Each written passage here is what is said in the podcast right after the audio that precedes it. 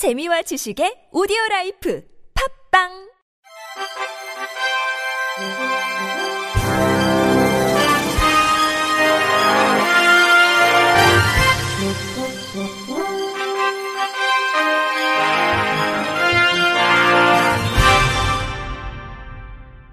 청취자 여러분 안녕하십니까? 8월 첫째 주 주간 KBIC 뉴스입니다.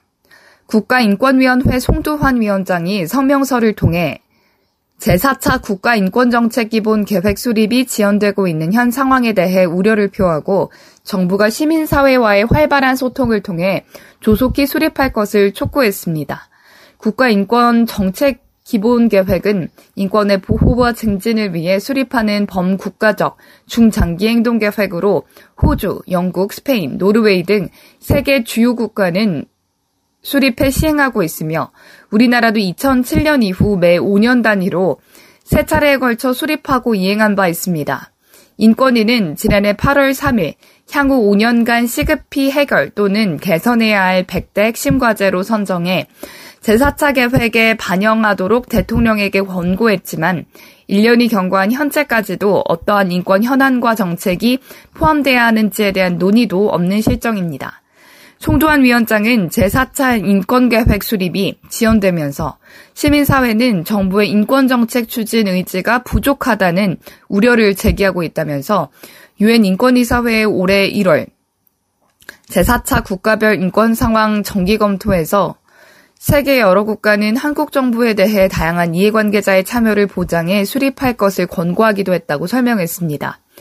이어 우리 사회의 정책적 개선이 시급하게 요구되는 인권 문제가 상당하다는 점을 생각할 때 제4차 인권계획은 조속히 수립될 필요가 있고 또 바람직한 인권정책을 추진하기 위해서는 사회적인 공감대 형성이 뒷받침되어야 하기 때문에 전 사회적인 논의와 토론, 참여를 통해 수립돼야 한다고 강조했습니다. 국가인권위원회는 외국인 등록장애인에게도 철도요금을 할인해 주도록 한국철도공사와의 관계기관이 함께 제도를 개선해야 한다는 의견을 표명했다고 밝혔습니다. 인권위에 따르면 한국 영주권자인 A씨는 배우자가 등록된 청각장애인인데도 외국인이라는 이유로 철도요금 할인 대상에서 배제됐다며 지난해 7월 진정을 냈습니다. 한국철도공사는 예산 등을 고려해 외국인은 장애인 복지 사업의 지원을 제한할 수 있다는 법 조항을 근거로 외국인 등록 장애인을 할인 대상에서 제외했고 내국민과 재외국민에게만 혜택을 제공하는 것은 차별이 아니라고 주장했습니다. 그러면서 현재 장애인 요금 감면액이 연간 약 200억 원에 달해 비용 부담이 크다고 덧붙였습니다. 인권위는 요금 감면 대상에 외국인 등록 장애인을 포함할 경우 공사 재정에 부정적인 영향을 미칠 가능성이 있다며 A씨의 진정을 기각하면서도 제도 개선은 필요하다고 봤습니다. 인권위는 경제적 부담의 경감은 장애로 일상과 사회생활에 제약이 있는 내 외국민에게 모두 필요하다며 외국인 등록장애인에게 철도요금 경감 혜택이 주어진다면 장애인의 사회 참여 차원에서 바람직할 뿐만 아니라 장애인 이동권 보장 등 인권 향상에도 기여할 것이라고 말했습니다. 인사혁신처가 올해 중증장애인 국가공무원 경력 경쟁 채용 시험 최종 합격자 41명을 발표했습니다. 이들은 과학기술정보통신부, 교육부, 보건복지부 등 13개 중앙행정기관에 채용돼 우편물 관리, 실업급여 지급, 홈페이지 운영, 관리, 진료비, 심사 청구, 지식재산권 심사 등록 등의 업무에 배치될 예정입니다. 합격자 평균 연령은 38.6세로 지난해 38.2세보다 약간 올랐으며 최고령자는 53세, 최연소자는 24세입니다. 장애 유형을 보면 지체장애인이 12명으로 가장 많았고 뇌병변 장애인 7명, 신장장애인 5명 등입니다. 중증장애인 경력 채용은 상대적으로 고용 여건이 열악한 중증 장애인의 공직 진출 기회를 확대하기 위해 지난 2008년 도입된 가운데 올해까지 누적 선발 인원은 442명입니다. 한국장애인단체 총연합회가 장애인 당사자 대회 장애인 복지대상 활동가상 수상 후보자를 찾습니다. 장애인 당사자 대회는 유엔에서 지정한 세계 장애인의 날을 기념해 장애계의 연대와 협력을 강화하고 장애인의 인권 양상과 증진에 기여한 활동가를 발굴하고 시상해 격려하고자 매년 개최됐습니다. 올해는 장애인의 인권 양상과 증진을 위해 기여한 활동가들이 장애인 당사 자주회 확산과 장애인 복지 발전에 이바지한 공로를 치하하고 보건복지부 장관 표창 10점, 한국장애인개발원장상 1점, 한국장애인단체 총연합회 상임대표상 3점을 수여할 예정입니다. 수상 후보자 추천 대상은 장애인 인권, 복지, 문화, 예술, 인식 개선, 고용 분야에서 현저한 공적이 있고 5년 이상 근무한 자 또는 장애 당사자로서 타의 모범이 되고 우수한 직무 활동을 하는 사람입니다. 응모는 우편과 전자우편으로 이달까지 진행하며 시상식은 오는 11월 30일 오는 11시 글래드 호텔 여의도 블룸홀에서 개최될 예정입니다.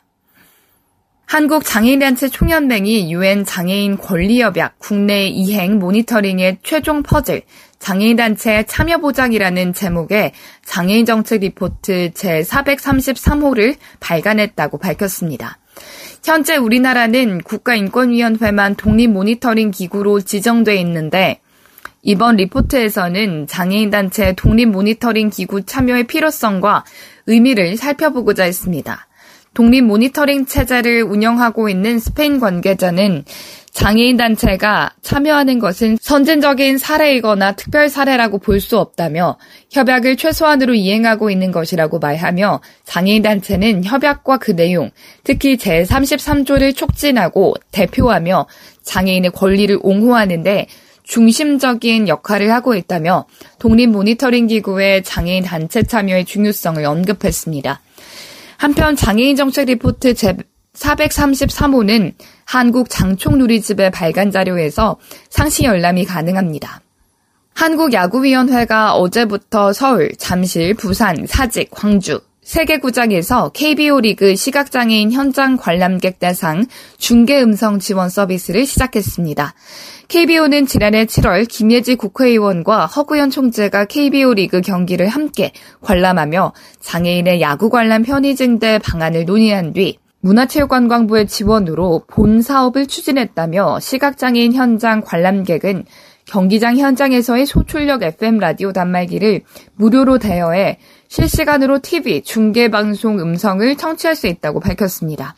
이어 중계 음성 지원 서비스를 이용하고자 하는 관람객은 잠시 사직, 광주 야구장 내 KBO 중계 음성 지원 안내 데스크를 방문해 단말기를 대여할 수 있다며 전용 유선 번호를 통해 서비스 이용 사전 예약과 단말기 좌석 전달 및 수거 서비스도 가능하다고 전했습니다. 다운증후군 장애를 가진 딸을 둔 나경원 전 국민의힘 의원이 웹툰 작가 주호민의 특수교사 고소 사건에 대해 양쪽의 입장을 모두 이해할 수 있다고 말했습니다. 나 전 의원은 최근 자신의 페이스북에 올린 글에서 주호민 씨 사건으로 특수교육 관련해 특수교사와 장애 학생이 대립적 구도가 됐다며 안타깝기 그지없다고 이처럼 말했습니다. 나 전 의원은 중요한 것은 서로 충분히 이해하고 신뢰할 수 있을 시간과 노력이 요구돼야 하는데 지금의 시스템으로는 특수교사 1명당 학생 수가 4명으로 터무니없이 많다고 언급했습니다. 이어 발달 장애를 가진 학생과 특수교사 사이에서 벌어지는 문제를 해결하기 위한 방안으로 특수교사 수 증원과 일반교사 대상 특수교육 관련 연수 확대를 제안했습니다. 나전 의원은 환경이 불편하면 좋은 특성보다 나쁜 특성이 더 발현되기 쉽다. 장애인 학생은 좀 더 그 환경에 민감할 수 있다며 충분히 좋은 교육 환경을 만들어주는 것이 너무 필요한데 그 출발은 교사 1인당 학생 수, 보조교사 등의 지원일 것이라고 설명했습니다.